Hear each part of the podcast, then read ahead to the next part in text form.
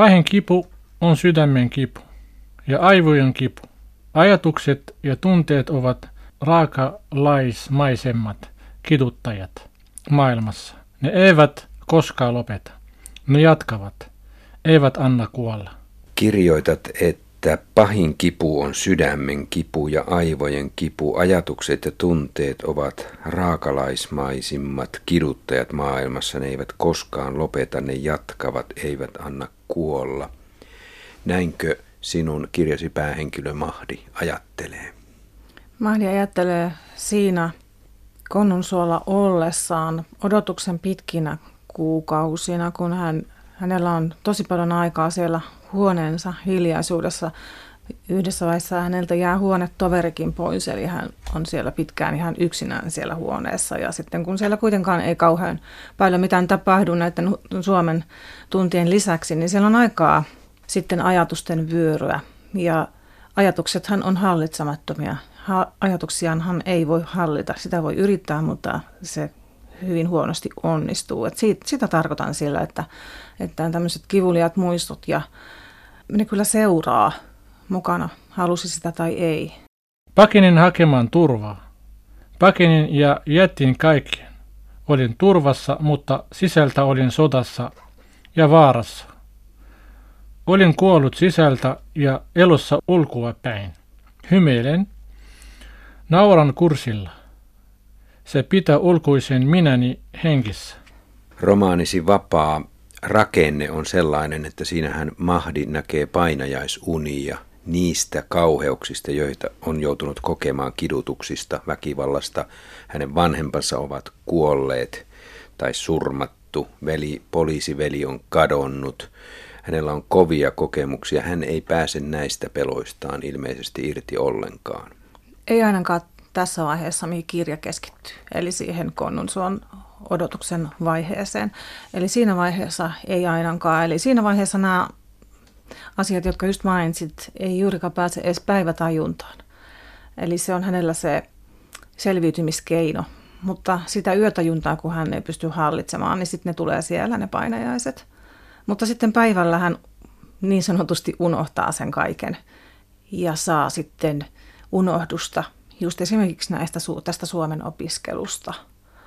Mitenköhän tällainen turvapaikanhakija alkaa muodostaa omaa persoonaansa, omaa itseään uudestaan, koska kirjasi antaa käsityksen siitä, että siinä on tavallaan kaksijakoinen mieli. On se mennyt minuus ja se uusi minuus, mikä pitää ryhtyä rakentamaan. Onko, onkohan se näin? Kyllä se varmaan on näin ja itsekin on sitä paljon ajatellut että kun Konnusuolla just ollaan sellaisessa välivaiheessa, milloin tavallaan, niin kuin Mahdikin siinä kirjassa vietti, että hän ei ole kukaan eikä mikään. Eli siinä vaiheessa ei ole mitään tietoa, että kuka minä edes olen ja mistä on tullut ja minne menossa.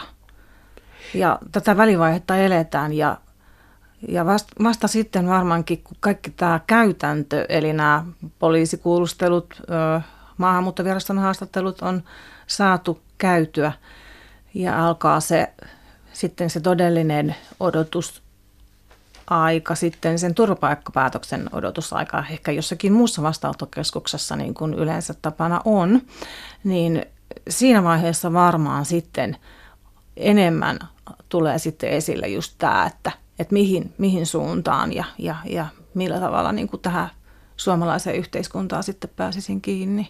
Pakenin hakemaan turvaa. Pakenin ja jättin kaikkien. Olin turvassa, mutta sisältä olin sodassa ja vaarassa. Olin kuollut sisältä ja elossa ulkoa päin. Hymyilen. Nauran kurssilla. Se pitää ulkoisen minäni henkissä. Niin, Anna-Mari Marttinen, sä opetat turvapaikanhakijoille suomen kieltä, tunnet siis heidät hyvin ja Konnunsuolla, kuten kerroit, tänne studion tullessa siellä on peräti pari sataa turvapaikanhakijaa tällä hetkellä, se on iso yhteisö. Miten paljon tällaisen henkilön täytyy ikään kuin pitää kurissa sitä entistä minuutta, ettei se sieltä purskahda ulos ja varoa jollain tavalla sitä omaa itseään? Aika paljonkin varmasti. Eli se, että monillakin on on semmoinen, he kyllä sanookin sen suoraan monta kertaa, että jos vaikka on kyse jostakin koulu, opiskeluun liittyvästä, liittyvästä valmistautumisesta, vaikka testiin valmistautumisesta tai jostakin, niin he, sanoo, että, että toisaalta se auttaa heitä, että he, heidän täytyy keskittyä ja lukea, lukea jotakin, mutta sitten taas toisaalta he voi sanoa, että ei pysty keskittymään, kun on niin paljon kaikkea muuta päässä. Ja sitten se tavallaan se, mitä, mitä he ovat jättäneet taakse, niin kyllä, kyllä se pitää jollakin tavalla siellä aisoissa ja siellä sisällä pitää voidakseen elää sitten sitä normaalia arkea siellä vastaanottokeskuksessa siellä isossa ihmisjoukossa, jossa on tosi paljon eri kansalaisuuksista ihmisiä. Me menemme ihan kohta tähän sinun kirjasi tarinaan, mutta vielä, vielä tässä alussa muutamia juttuja. Kun sanoit, että Mahdi elää jollain tavalla välitilassa, niin sähän kirjoitat suoraan siitä yhdessä kohdassa sillä tavalla, että en elä elämääni tällä hetkellä, olen jossakin välitilassa, jossakin kapselissa, jonkinlaisessa lasikuvuussakin, jotenkin sillä tavalla kirjoitat. Mikä on tämä välitila? Onko se tyytyväinen olotila vai sietämätön olotila? Enemmän sietämätön olotila. Ei se tyytyväinen olotila ole. Että se on, se on semmoinen jatkuvasti varuillaan oleva olotila. Huolestunut olotila omasta itsestään ja ehkä jopa fyysisestä terveydestään ja elon jäämisestäkin. Niin. Ehkä perimmiltään. Niin, koska se on niin pienestä kiinni, että kun heitä kuulustellaan, niin viranomaisten kuulusteluryhmä on se, joka päättää, saako hän turvapaikan Suomesta vai palautetaanko hänet sinne Irakiin, jossa häntä todennäköisesti odottaa kuolema. Kyllä. Se on aika kova juttu.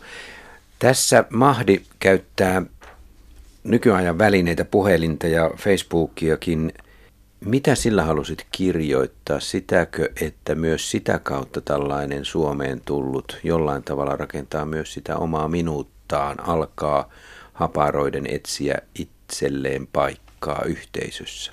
Kyllä ja se on hyvin, minusta se on ilahduttavaa ja mukavaa huomata. Suurimmalla osalla on puhelimet koko ajan mukana ja, ja Facebookin avulla pitävät yhteyttä sitten varmasti omaisiinsakin, jos sellaisia on edelleen, ystäviinsä pitävät yhteyttä ja sitten myös rakentaa kontakteja suomalaisiin. Ja puhelimet on myös siinä mielessä tosi hyvä apuväline siellä ihan tunneillakin, koska suurin osa kääntää sanoja puhelimensa avulla, että sanakirjoja ei kauhean paljon enää käytetä, että puhelin on siinä. Minulla on kyllä sanakirjoja siellä luokassa, mutta, mutta enemmän he kyllä naputtelee ne nopeasti sinne kännyköihin. Sen. Eihän ne käännökset aina ole ihan oikein, mutta kuitenkin. No nyt Anna-Mari Marttinen, mä haluaisin kuulla sen, että miten totuudenmukainen tämä kirja on, koska tässähän on mies, Irakista painut Mahdi, joka, jota on kidutettu siellä poliisisellissä aika lailla pahasti. Hänen vanhempansa on tapettu ja poliisiveli kadonnut. Ja hän pääsee sitten eri vaiheiden kautta, Turkin kautta Suomeen. Kuulen oman hirvittävän huutoni en odota apua, siitä ei tule. Huuto on kuolin kampailua. Sydämini lyö edelleen, aivuni taistelevat, keuhkuni ovat jo puristuneet kokoon. Yhdeksi tiiviiksi paketiksi siellä ei kulje enää ilma eikä henki. Onko tällainen hahmo aivan todellinen olemassa, josta olet ottanut nämä tiedot vai oletko itse keksinyt Mahdi-hahmon? Joo, Mahdia ei ole olemassa semmoisena kuin siinä kirjassa. Mahdi on ihan keksitty hahmo, mutta tota, hänet, on, hänet on rakentanut niin pienistä sirpaleista. Eli mä oon saanut tietenkin taustatietoa, en olisi pystynyt hänen esimerkiksi pakomatkastaan tietenkään, en olisi voinut sitä omasta päästäni keksiä, että siihen on saanut taustatietoa sitten entisiltä opiskelijoilta, niin ja sekin monikossa, että se ei ole kenenkään yhden tarina ja mä en olisi voinut enkä saanut sellaista tehdä. Että mulla on kuitenkin velvollisuus mulla on vaitiolovelvollisuus, niin tota, mä en olisi voinut sellaista tehdä, että mä olisin käyttänyt jonkun tarinaa sellaisena kirjassa. Ja sitten muutenkin kaikki nämä kokemukset, mitä mä oon kirjoittanut Mahdille siinä tarinassa, niin siellä saattaa olla sekaisin ihan vaikka naistenkin kertomuksia. Ihan vaan me itse asiassa en ollut niinkään kiinnostunut tästä menneisyydestä kuin ihan siitä, että miten kokee sen siellä konnunsuolla olemisen. Ja mä oon rakentanut sen semmoisista yksittäisistä lauseista tai sanoista, joita jotkut oppilaat on mulle sanonut. Ja siitä sitten on tavallaan lähtenyt se, ja mä oon sen luonut sen omassa mielessäni. Että voi sanoa, että se on suurimmaksi osaksi ihan mun omasta päästä keksitty se mahdin olo siellä. Että mä oon vaan, niin kuin, vaan niin kuin asettautunut niin paljon kuin mahdollista hänen asemaan. Ja sitten minun, minun on auttanut nämä yksittäiset sanat ja lauseet, joita on saanut haastatteluissa. Oliko alun alkaen heti selvää, että näkökulma on tänne Suomeen tulleen turvapaikkahakijan eikä häntä opettavan Katariinan näkökulma? Oli alun perin ihan täysin selvää, että, että se on tämä turvapaikanhakijan näkökulma. Me missään vaiheessa edes harkinnut sitä opettajan näkökulmaa. Opettajana on suomalainen Katariina, jonka määräykset ovat aika tiukat. Hän ei saa olla tavallaan minkäänlaisissa suhteissa näihin maahanmuuttajiin sen opetustyönsä ulkopuolella. Se vähän yllätti minut ja ihmetytti, että onko näin todella. Kyllä se näin on. Minkä takia? Siinähän yhdessä kohtauksessa se selitetäänkin siinä kirjassa, kun Katariina miettii sitä. Hänelle on se selitetty työ, työhönottohaastattelussa, eli että, että Katariinan täytyy olla vain opettaja ja taata kaikille opetettavilleen yhdenmukainen, yhdenvertainen kohtelu. Eli ketään ei saa sieltä nostaa mitenkään erityiseksi tapauksessa, koska nämä kaikki oppilaat ovat, niin heillä on kesken turvapaikkakäsittely, niin mikään ei saa niin kuin vaikuttaa siihen yhtään mikään ulkopuolinen tota, tekijä. Et siinä se on todellakin näin, että Katarina ei saa, ja nyt jos puhutaan minusta, niin en saa opettajana niin olla oppilaitteni kanssa työn ulkopuolella missään tekemisissä, kun opetan heitä. Sitten se on eri asia, kun ei enää opeta näitä, niin sitten tietenkin voi solmia heidän kanssa ystävyyssuhteita, jos haluaa. Onko siinä yhtenä syynä myös se, että osa turvapaikanhakijoista voi olla riskitekijöitä, siis tavallaan Suomen turvallisuuden kannalta, koska nythän se on aika lailla ollut tapetilla? No aivan, just tämäkin voi olla, että siinä on sitten myös tämä opettajan oma turvallisuus kysymyksessä. Me mennään kohta kyllä sille alueelle, missä Katariina ja Mahdi liikkuvat sitten jo, jo riskialueella, mutta sitä ennen. Mahdi majoittuu huoneeseen, joka on entinen selli, ja näkee siellä sängyn alapintaan kirjoitetun Patun viestin. Patu on siis suomalainen vanki, joka on ollut samassa sellissä kirjailijana keksit tällaisen asetelman laittaa sinne suomalaisen vangin tarinan? Joo. Miten se syntyi? No en voinut, en voinut olla käyttämättä. Oli niin, itselleni tuntui niin, niin älyttömän iso asia tuli siihen kirjaan ja se tuli vasta kirjoittamisen aloittamisen jälkeen, aloit, kirjoitettua niin jo jonkunkin aikaa. Ja otin sen avosylin vastaan sen patun, joka, jos näin voi sanoa suoraan, niin halusi itse tulla. Ja, ja tota, Patu on myös täysin keksitty hahmo, hän ei perustu kehenkään. Eli mä en ole ketään entistä vankiakaan haastatellut, vaan on Patun pystynyt rakentamaan sitten ihan haastateltua niin Konnusun entisen vankilan entistä vartijaa. Niin häneltä sain tavallaan tietää niitä käytäntöjä, niin sieltä sitten hänen kertomuksistaan aloin sitten kehitellä sitä patuhahmoa. Ja, ja se, on, se vei mut kanssa mukanaan se patun, patun tarina ja patuhan ei ihan yhtä isona he, hahmona siinä ole kuin Mahdi, mutta kuitenkin tosi tärkeänä hahmona ja Mahdille, mikä musta oli ihanaa ja hienoa, oli se, että heistä tuli ystävykset. Niin sä laitat Mahdin ja Patun jopa juttelemaan mielikuvituksissaan keskenään siellä Joo. huoneessa. Joo. Kirjasi lopussa on nimiä, joita kiität, henkilöitä, joita kiität siitä, että olet heitä haastatellut ja sillä tavalla kerännyt näitä tausta-aineistoja tähän, tähän tarinaasi. Joo, eli siellä on just näitä monentisia oppilaita, joita siellä on useampia. Se saattaa tarkoittaa sitä, että joku heistä on sanonut mulle kaksi lausetta, jotka on ollut tosi tärkeitä. Esimerkiksi just sen, että kun käyn iltaisin kävelemässä, niin puhun puille, niin, niin siitähän sitten syntyi monta sivua siihen, siihen romaaniin, siitä puille puhumisesta. Ja tota, sitten sit siellä on näitä viranomaisia, joita on haastatellut joilta on saanut sitten sen käytännön, että mitä tapahtuu just näissä esimerkiksi poliisihaastatteluissa tai maahanmuuttoviraston haastatteluissa. Eli tietenkin tämmöiset taustatiedot oli tosi tärkeitä ottaa selville, koska mä halusin, että se on sitten kuitenkin kaikki tämä asiapuoli on, on niin kuin se on. Valotetaan hieman tätä Patun tarinaa, ei liikaa, ettei paljasteta liikaa, mutta kun Patu on joutunut vankilaan, niin syynä on väkivallan teko Patu on siinä tekijä ja sitten toisaalta Mahdi on joutunut itse väkivallan kohteeksi. Vertautuvatko tässä tav- tällä tavalla nämä väkivallat toisiinsa vai, vai miten, miten halusit rinnastaa nämä? Kyllä sitten vertautuu. Eli kirjoittaessani Patua siihen, en tiennyt itsekään mitä Patu on tehnyt ja sehän selviää vasta siellä lopussa. Ja Mahdihan sitä, sitä tuota, tai itse asiassa Mahdi, niin Mahdi kysyy sitä Patulta jo, joitakin kertoja, että mitä teit. Ja aina niissä kohtaa Patu sitten häviää eikä vastaa sitä.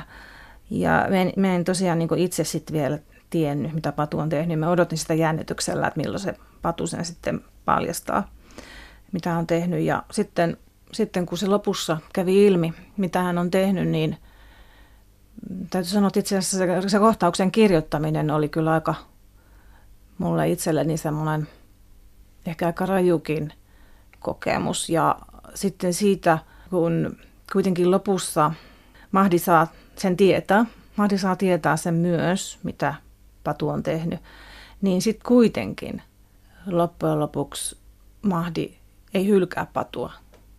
Niin se on musta se tärkeä asia siinä, että Mahdi kuitenkin, niin vaikka on itse kokenut väkivaltaa, niin pitää kuitenkin tärkeämpänä sitä, että Patu on ollut hänelle se tuki ja turvakin jollakin tavalla siellä siinä olon aikana. Niin, lukiessa mietin, että onkohan se Mahdin ymmärrys tullut siitä, että hän haluaa ottaa selville, että onko Patu samalla tavalla viranomaisten väärin kohtelema kuin hän on ollut vai mistä syystä Patu on täällä sellissä ollut? Toi, toi näkökanta mulla ei tullut mieleen, että Patu olisi ollut jotenkin viranomaisten väärin kohtelema. Että enemmän jotenkin se Mahdin kiinnostus Patuun tulee siitä, että kun hän tietää, että Patu siellä on ollut ja pois päässyt, niin sitten kun Patu on suomalainen kuitenkin ja kertoo hänelle semmoisia viisauksia myös, mitä on tavallaan oppinut No onko siinä mahdollista se, että hän haluaisi jollain tavalla oppia tästä suomalaisuudesta jotain vai onko vähän liian tavallaan ylevästi ajateltu? Ei varmaankaan ehkä nyt siinä kohtaa suomalaisuudesta, mutta ihmisestä, ihmisestä ja ihmisen selviytymisestä. Tässä on tällaisia konkreettisia asioita, joilla Mahdi ottaa tuntumaa suomalaisuuteen. Hän menee valokuvaan Imatran keskustaan ja sitten hän ihmettelee, miten ihmiset voi asua täällä. Menemme ensin valokuvaan. Imatran keskusta on hyvin pieni ja hiljainen. Ihmisiä kävelee kuitenkin siellä täällä. Heillä katsellessani mietin, miten he voivat asua täällä. En tiedä, mitä tarkoitan ajatuksella. Tai mitä ihmettä itse odotan tai haluan. Mä mietin vähän, että minkä takia sä laitoit ihmettelemään sitä, että miten täällä voi asua. Tietenkin täällä on erinäköistä kuin Irakissa, mutta kerro vähän, että mi, mitä sait siitä irti, kun laitoit ulkomaalaisen ihmettelemään suomalaisuutta? No ihan just sitä, että Mahdi on itse kotoisin suurkaupungista, niin Imatra on kuitenkin tosi pieni ja hiljainen kaupunki, niin Mahdi ihmettelee sitä, että onko kaikki suomalaiset kaupungit näin hiljaisia, että missään ei ole korkeita rakennuksia. Ja eihän nyt varmaan Imatran kohdalla sitä olisi odottanut, mutta Helsingin kohdalla hän varmaan ihmetteli sitä, että sielläkään ei ole sellaista suurkaupungin tuntua välttämättä kuin muissa suurkaupungeissa. Että hän varmaan ihmettelee sitä, sitä, että miten hiljasta Suomessa on näissä kaupungeissa. Että niin ja kaiken lisäksi he asuvat Konnunsuon entisessä vankilassa, joka on siis Joutsenon vastaanottokeskus. Joutsenon vastaanottokeskus. Joo. Kerroit aikaisemmin, että se on tarkoituksellakin ajateltu, että se on rauhallinen paikka. Selitä vähän lisää, miksi se rauhallisuus siinä on olennaista. Varmaankaan sitä ei ole ajateltu siinä vaiheessa, kun se vastaanottokeskus on sinne, sinne perustettu, että, että tämä nyt on hyvä paikka, kun tämä on rauhallinen, vaan se, se on ihan vaan, koska se on tyhjille jäänyt tämmöinen iso rakennus ja se on ollut se on ollut se hyvä paikka sitten perustaa se vastaanottokeskus, jolle ei siinä vaiheessa ollut muuta paikkaa. Se olisi jäänyt muuten tyhjille se rakennus. Niin, mutta sitten taas se rauhallisuus tulee siitä, se ajatus että näiltä itseltään näistä, näiltä turvapaikanhakijoilta, että, että siinä on ne kaksi puolta. Että toisaalta he kyllä kaipaa myös jotakin, että tapahtuisi jotakin ja näkisi ihmisiä ja näin, mutta sitten taas toisaalta he on myös tyytyväisiä siihen hiljaisuuteen ja rauhallisuuteen. Yhdessä kohdassa Anna-Mari Marttinen kirjoitat, olemme oppineet hymyilemään, vaikka olemme rikki.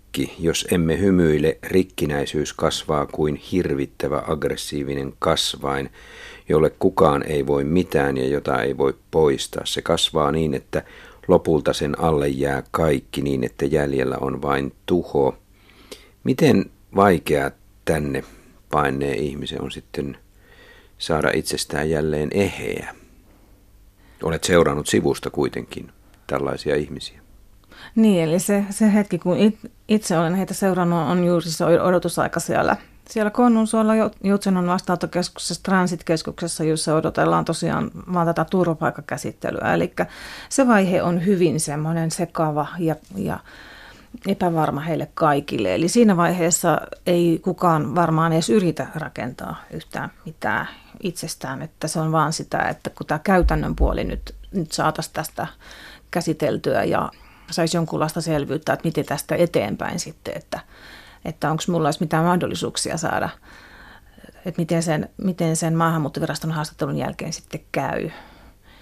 Ja, mutta et varmaan sitten siinä vaiheessa, kun se on ohitse ja pääsee odottamaan sitä turvapaikkapäätöstä muihin vastaanottokeskuksiin, jotka sitten on, on lähempänä, lähempänä muita ihmisiä ja asutusta, niin, niin siellä sitten se normaalimpi elämä pääsee sitten käyntiin. Ja siinä sitten tulee esille tämä suomalaisen yhteiskuntaan sijoittuminen. Ja hirveän monillahan on, tai siis varmaan kaikilla on ihan samat haaveet kuin suomalaisillakin, että ei se eroa mitenkään riippumatta siitä, mistä kulttuurista tai uskonnosta ihminen on, niin ihan samat haaveet ja toiveet on.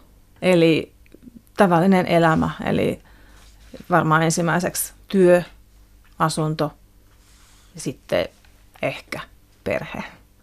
Toivesanasta tuli mieleen, että tämän kirjan nimi olisi voinut olla Toivo, mutta sen nimi on Vapaa.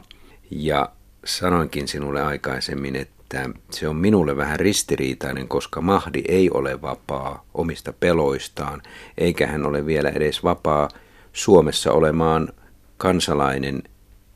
Miksi tämän kirjan nimi on Vapaa? Miksi Mahdi ei ole vielä itse vapaa? Niin, Mahdi ei ole vielä itse vapaa. Että hän on sen oman tilanteensa vanki, mutta sitten taas toisaalta hän kyllä myös kokee olevansa vapaa. Että tavallaan sen jälkeen, mitä hän on kokenut omassa maassaan, niin siihen verrattuna hän on nyt vapaa. Eli hän on vapaa siitä pelosta. Et se on tosi, tosi, siinä on niin monta puolta, se on tosi ristiriitainen se hänen kokemus omasta tilanteestaan ja itsestään ja onnellisuudestaan tällä hetkellä. Jotkut ajattelevat, että rakkaus on voima, joka eheyttää. Ja nyt tulemme kohti harmaata vyöhykettä tai aluetta, jossa Mahdin ja Katariinan toiminta on jo vähän riskialtista, vai miten se nyt sanoisi. Kirjoitat, että tiedän, että minulle tapahtuu parhaillaan jotakin harvinaista ja ainutlaatuista, käsittämätöntä ja selittämätöntä. Mahdi siis ihastuu tai oikeastaan rakastuu opettajaansa Katariinaan ja onko se hänelle toivo ja ajatus siitä, että se eheyttää hänet? Varmaan Katarina jo sinällään, vaikka ei tätä rakastumista olisi edes tapahtunut, niin on hänelle se eheyttävä ihminen. Katarina edustaa sitä, sitä semmoista pysyvyyttä ja turvaa hänelle tosi voimakkaasti, koska Katarina tarjoaa sen, sen tekemisen joka päivä siellä ja on itse asiassa ensimmäinen semmoinen suomalainen, jonka kanssa hän viettää joka päivä useita tunteja ja joka, joka hänelle niin kuin jollain tavalla edes avaa sitä, minkälaisia suomalaiset on ja mitä on odotettavissa. Niin siinä mielessä Katariinasta tulee ihan hirveä tärkeä hahmo Mahdille ja kaikille hänen kaltaisilleen siinä kirjassa. Mutta mm, se rakastuminen, se tulee tietenkin ihan yllättäen ja odottamatta Mahdille, että eihän, eihän siihen ole voinut pystynyt varautumaan tai ymmärtämään, että näin tapahtuu. Että mä kokisin, että siinä se rakkaus on kuitenkin rakkaus sinällänsä, että siinä ei se, että se on vain se rakkaus. Että ihan samalla tavalla kuin missä muussa tahansa tilanteessa, niin se on se sama, sama tunne. Arvelen, että tässä sinun on ollut pakko olla tarkkana, koska siitä ei saa muodostua tarinan kannalta Mahdille pakkomielettä eikä viimeistä oljenkortta. Mietitkö tällaisia vaaran paikkoja kirjoittaessasi? Ja oikeastaan en, koska Mahdi johdatti minua kyllä tosi hyvin koko ajan, että mulla oli jotenkin niin helppo seurata sitä siinä mielessä, että hän kyllä ties, mikä on oikein ja mikä ei siinä tilanteessa. Että ja hän Katariina kyllä, myös. Niin, ja Katariina myös. Että Mahdi kyllä tiesi, että hän, hän on hirveän vahva ihminen, että ei hän ruvennut niin kuin kuvittelemaan mitään olemattomia tai jotakin, jotakin, mikä tästä voisi nyt seurata, tai rakentelemaan mitään mieli, mielikuvia tai mitään, että hän kyllä osasi heti alusta alkaen pitää sen semmoisena kuin se oli. He tiesivät säännöt rakkaudelle. Niin. Liittyy sinun edelliseen Joo, kirjaasi kyllä. mielenkiintoisella tavalla.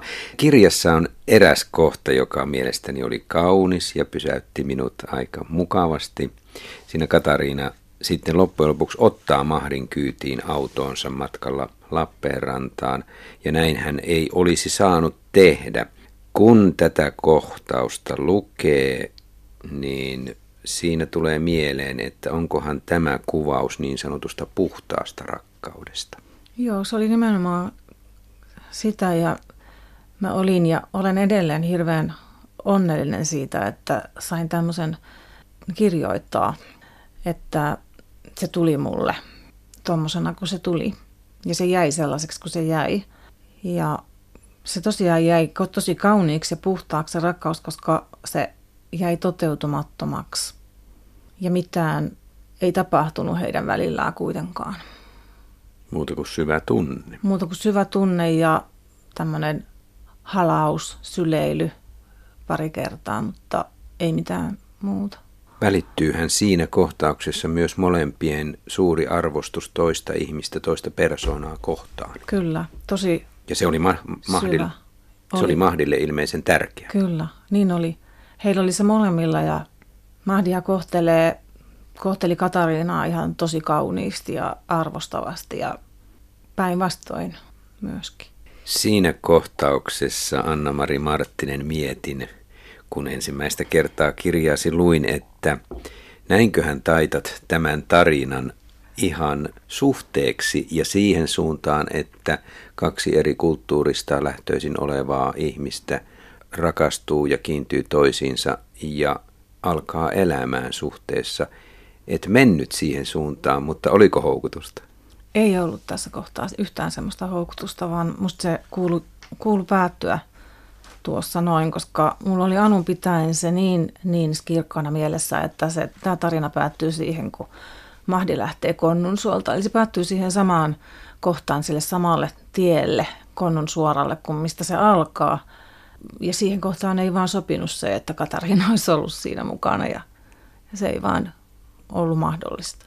Jos ihmisissä on tahra, jos tahra on jo tullut, lähtekö se koskaan kokonaan? Ja missä kohtaa se tahra on? Pyyhkyyttikö se pois? millään määrällä sovitusta. Anteeksi pyyntöä ja anteeksi saamista rukuusta. Pahimpi ovat taharat, jotka olemme itse aiheuttaneet itsellemme. Mahdi innostuu opiskelemaan suomen kieltä ja haluaa pärjätä siitä todella, siinä todella hyvin, mutta hänkin tuntuu yhdessä kohdassa antavan periksi, tai lähellä on. Mm. Hän ikään kuin masentuu. Mm. Ja sitten hän kirjoittaa, että tällä tavalla syntyy pakoomainen toimintamalli, ajattelin. Halusitko kuvata sitä, miten helppo on lipsahtaa sitten siihen masennukseen ja jäädä jonnekin? Joo, koska ei mahdikaan yli-ihminen ole ja, ja tota, hän on ihan hirveän reipas ja pärjäävä siinä ja tekee, tekee ihan kaikkensa – mutta sitten myös, myös Mahdilla on ne heikot hetket ja mä halusin, halusin myös kirjoittaa siitä, että myös tällaisilla selviytyjätyypeillä on, on ne heikot hetkensä ja se ei ole aina niin itsestään selvää pärjätä tuolla tavalla. Ja myös Mahdi joutui käymään läpi sellaisia, sellaisia notkahduksia, mutta myös sitten nousi sieltä tosi nopeasti. Ja, ja siinä hän niin oikeastaan pelästyykin sitä omaa käytöstä, että mitä tässä on nyt tapahtumassa, että onko mä jäämässä nyt makaamaan tänne huoneeseen ja tuleeko musta samalla niin kuin siitä Zafirista. Että hän niin kuin säikähtää, että mitä, eikö mä hallitse tätä, että, että meneekö tämä nyt, nyt mä oon ollut täällä tämän yhden päivän ja kohta onko toisen päivän, mutta sitten hän kyllä nopeasti sieltä nousee, että se vahvuus tulee sieltä sitten kuitenkin esille. Niin, koska hänellähän on monta syytä masentua. Ensinnäkin hän ei saa sitä päätöstä, hän joutuu odottamaan hyvin kauan ja hänellä ei tavallaan ole sitä toivoa, että se olisi myönteinen se päätös. Ja sitten kyllähän se opiskelu on tavattoman haastavaa, jossa väistämättä tulee välillä sellaisia esteitä, että tämä opiskelu, suomen kielen opiskelu ei etene, vaikka olisi kuinka lahjakas. On, siinä tulee ja sitten myös hän saa niitä vähän takapakkin tunteita ihan siitä, kun hän näkee, että ne hänen ystävät – ehkä joutuu käännytetyksi tai yksi hänen, yksi hänen ystävistään joutuu sitten käännytetyksi siinä ihan haetaan luokasta, niin sehän on Mahdille tosi, tosi vaikea paikka. Ja siinä tulee just siis sit se oikein konkretisoituu se pahin pelko, että entäs jos mulle itselläni nyt käy noin, että mä saan ton saman. että joka kerta kun auto ajaa siihen asuntolan pihalle, niin kukaan ei tiedä, että mikä auto se on, on ja tullaanko sieltä joku hakemaan ja myöskään se suomen, vaikka hän on kuin älykäs ja ahkera, niin myöskin siinä suomen kielen opiskelussa hän kohtaa sit niitä hetkiä, kun hän huomaa, että, että tässä kielessä ei välttämättä ole, ole sitä, että hän niin kovin haluaisi, että tässä olisi semmoinen selkeä logiikka, jonka voisi tajuta sillä pelkällä opiskelulla, jota hän on valmis tekemään vaikka aamusta iltaan, että hän oppisi sen, mutta kun hän huomaa, että se ei ole niin, että, että siinä on hirveän paljon kaikkia semmoisia asioita, joita ei voi välttämättä siinä hetkessä ymmärtää, niin huomaa, että se on niin iso työ tulla, kun hän haluaisi hirveän nopeasti olla sellainen kuin muutkin suomalaiset ja puhuu sitä kieltä tosi sujuvasti. Mutta hän ymmärtää, että se ei vaan ole mahdollista nopeasti, että se tulee viemään aikaa. Ja hän on kuitenkin ammatiltaan toimittaja ollut Irakissa ja hän on sitä kautta varmaan tottunut siihen, että on pakko omaksua uusia asioita, etsiä asioista tietoa ja oppia koko ajan uutta. Hänelle se opiskelu on varmaan helpompaa kuin monelle muulle. Kyllä, hän on just ni- niitä, joille se on helppoa ja hänellä on vielä sitten apuna se englannin kieli, jota hän puhuu. Että hän, hän saa siitä apua, hän on opiskellut muutakin mm, verrattuna sitten sellaisiin, jotka eivät ole ja on olemassa myös sellaisia turvapaikanhakijoita, jotka ei puhu, lue eikä kirjoita ollenkaan, jotka lähtee, lähtee aivan nolla pisteestä. Että Mahdi on siinä mielessä etulyöntiasemassa siinä, että hän on, hänellä on takanaan jo koulutusta ja kielitaitoa muutakin. Kirjoitat myös näistä muista siellä Konnunsuon vastaanottokeskuksessa asuvista turvapaikanhakijoista. Mm, siellä tulee jonkinlaista yhteisöllisyyttä, mutta kun he ovat eri maasta tulleita, niin miten vaikea sen yhteisöllisyyden syntyminen on?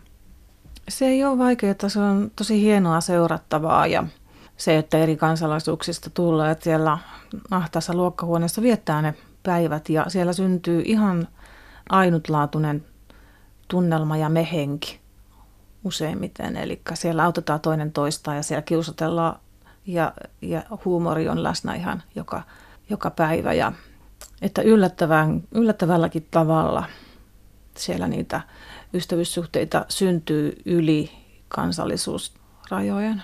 Kirjoitat yhdessä kohdassa, olen täällä, mutta en ole elämässäni. Kehoni on turta ja hälytystilassa samanaikaisesti. En tunne minkäänlaisia kipuja, ne ovat kaikki hävinneet. Veri sykkii suonissani niin kovalla paineella, etten kuule enkä tunne mitään muuta kuin sen ja sydämeni. Sä jätät Mahdin kohtalon tavallaan auki. Mitä hänelle tulee tapahtumaan? Hänellä on edelleen nämä kivut ja pelot ja painajaisunet. Miten Mahdi jatkaa elämäänsä tämän kirjan jälkeen? Olimme oppineet hymyilemään, vaikka olimme rikki. Jos emme hymyile, rikkinäisyys kasvaa, kun hirvittävä aggressiivinen kasvain, jolla kuka ei voi mitään ja jota ei voi poistaa. Se kasvaa niin, että lopulta sen alle jää kaikki, niin että jäljellä on vain tuho. Niin, mä toivon, tai itse asiassa tien, on, on kyllä ihan varma, että Mahdi, kun hänet nyt tunnen, kun on hänestä kirjoittanut, itse asiassa toivoisin, että hän olisi olemassa, mutta ei ole. Mutta se, että Mahdi, Mahdi pärjää kyllä, että hän on sen tyyppinen ihminen, että tulee pärjäämään. Ja uskon, että löytää paikkansa tässä yhteiskunnassa. Että vaikka hänellä on niin tekemistä itsensä kanssa vielä paljonkin, niin kyllähän löytää sen avun ja tietää, mitä, mitä tehdä. Ja tietysti se ei tapahdu yhtäkkiä. Hänhän on persoonana vähän semmoinen, että nopeasti kaikki, mutta kyllä hän ymmärtää sen, senkin, että siinäkään ei ole oikotietä. Hän tulee sen oppimaan varmasti sitten senkin ajan kanssa, mutta tuossa kirjassa vielä, tuossa tarinassa ei hän vielä edes pääse sille, siihen alkuunkaan sen kanssa. Että sitten kun se alkaa, niin kyllä hän varmaan joutuu pitkään käymään läpi sitä omaa menneisyyttä ja ennen kuin sen kanssa jonkunlaiseen tasapainoon sitten pääsee. Olin täällä, mutta en ole elämässäni. Kehone on turta ja hälytystilassa samanaikaisesti. En tunne minkälaisia kipuja, ne ovat kaikki hävineet. Veri sykkii suunnissani niin kovalla painella, etten kuule enkä tunne mitään muuta kuin sen ja sydämeni.